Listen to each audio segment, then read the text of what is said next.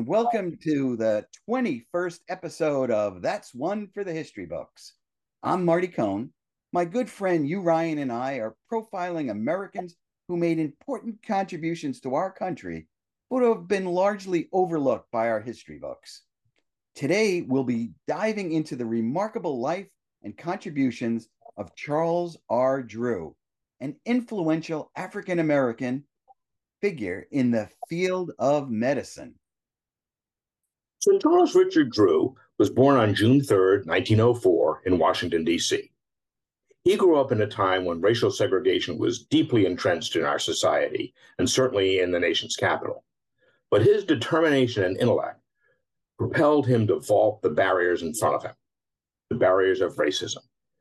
Drew's journey began as an exceptional student, earning an athletic scholarship to Amherst College, where he graduated with honors in 1926.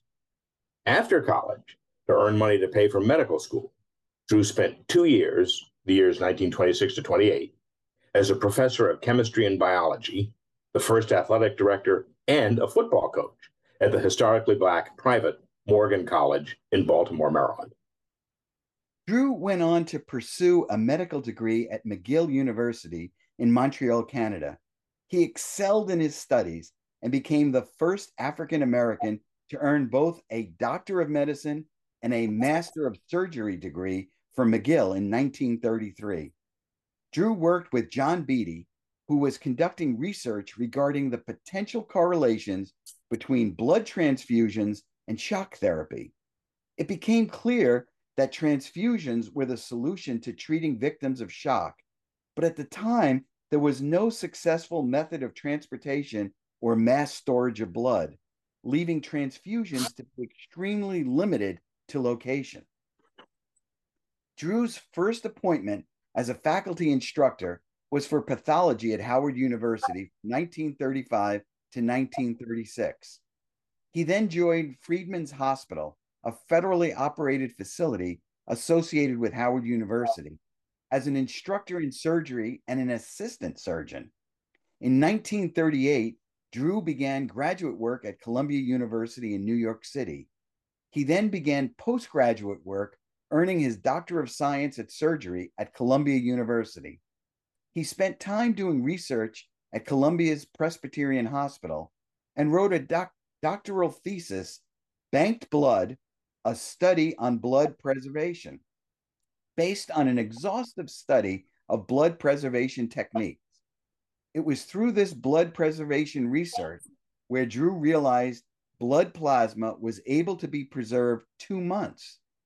This thesis earned him his Doctor of Science in Medicine degree in 1940, becoming the first African American to do so. Then, during World War II, Drew was appointed as director of the Blood Transfusion Association for the American Red Cross. He led a team of researchers and physicians in developing a system for long term preservation of blood plasma, which was crucial in treating battlefield wounds. His research and innovations in blood transfusion saved countless lives and were the foundation for modern blood banking. He also led the establishment of blood mobiles, mobile blood donation centers, that made it easier for people to donate blood, and they still do so. Drew's efforts extended beyond the United States. He spearheaded the Blood for Britain project. In late 1940, before the U.S. entered World War II and just after earning his doctorate, Drew was recruited by John Scudder to help set up and administer an early prototype program for blood storage and preservation. Here, Drew was able to apply his thesis to aid in the blood preservation and transportation. He was to collect, test, and transport large quantities of blood plasma for distribution in the United Kingdom. Drew went to New York City as the medical director of the United States Blood for Britain project, collecting and shipping much needed blood plasma to aid British soldiers during the war. This initiative highlighted his dedication to humanitarian causes and showcased the importance of his work on a global scale. Drew created a central location for the blood collection process where donors could go to give blood. he made sure all blood plasma was tested before it was shipped out. He ensured that only skilled personnel handled blood plasma to avoid the possibility of contamination. The Blood for Britain program operated successfully for five months, with total collections of almost 15,000 people donating blood and with over 5,500 vials of blood plasma. As a result, the Blood Transfusion Betterment Association applauded Drew for his work. Drew's work led to his appointment as director of the first American Red Cross Blood Bank in February 1941.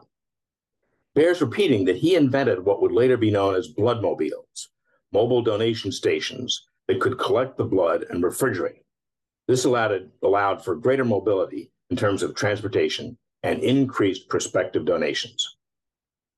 The blood, blank, blood, blood bank supplied blood to the U.S. Army and Navy, who initially rejected the blood of African Americans and later accepted it only if it were stored separately from that of whites.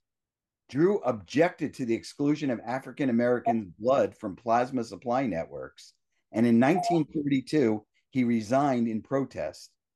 As the most prominent African American in the field, Drew protested against the practice of racial segregation in the donation of blood as it lacked scientific foundation and resigned his position with the American Red Cross which maintained the policy until 1950. He was denied the opportunity to complete a surgical residency because of his race. This forced him to shift his focus to teaching and research.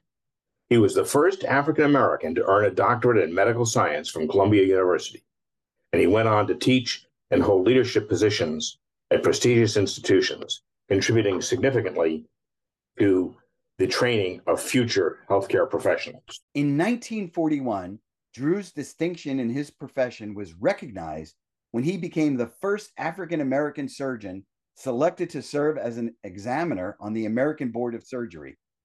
Drew had a lengthy research and teaching career, returning to Freedmen's Hospital and Howard University as a surgeon and professor of medicine in 1942. He was awarded the Spingarn Medal by NAACP in 1944 for his work on the British and American projects. He was given an honorary Doctor of Science degree, first by Virginia State College in 1945, then by Amherst in 1947. Tragically, Charles R. Drew's life was cut short by an auto accident on April 1st, 1950. He was only 45 years old. However, his contributions to medicine and blood banking live on. His work laid the foundation for modern blood transfusion practices, saving countless lives and influencing the field of medical research. It should be noted that the District of Columbia chapter of the American Medical Association allowed only white doctors, doctors to join. Consequently, Drew died without ever being accepted for membership in the AMA. Numerous institutions, scholarships, and awards have been established in Drew's name to recognize his groundbreaking contributions and his perseverance in the face of adversity. And that brings us to the end of today's episode, where we've explored the life and achievements of Charles R. Drew. From his innovative work in blood banking to his determination in the face of discrimination, Drew's legacy continues to inspire and remind us of the power of resilience and dedication in shaping the course of history. Thanks for listening to this edition of That's One for the History Books. The music, Jazz by Twin Musicom, is licensed under a Creative Commons Attribution License. If you enjoyed this episode, please subscribe, rate, and leave a comment. And be sure to listen next week when we will discuss Dr. Frances Kelsey, who saved American infants from the horrors of thalidomide. I'm Marty Cohn with my co host, Hugh Ryan Stay healthy.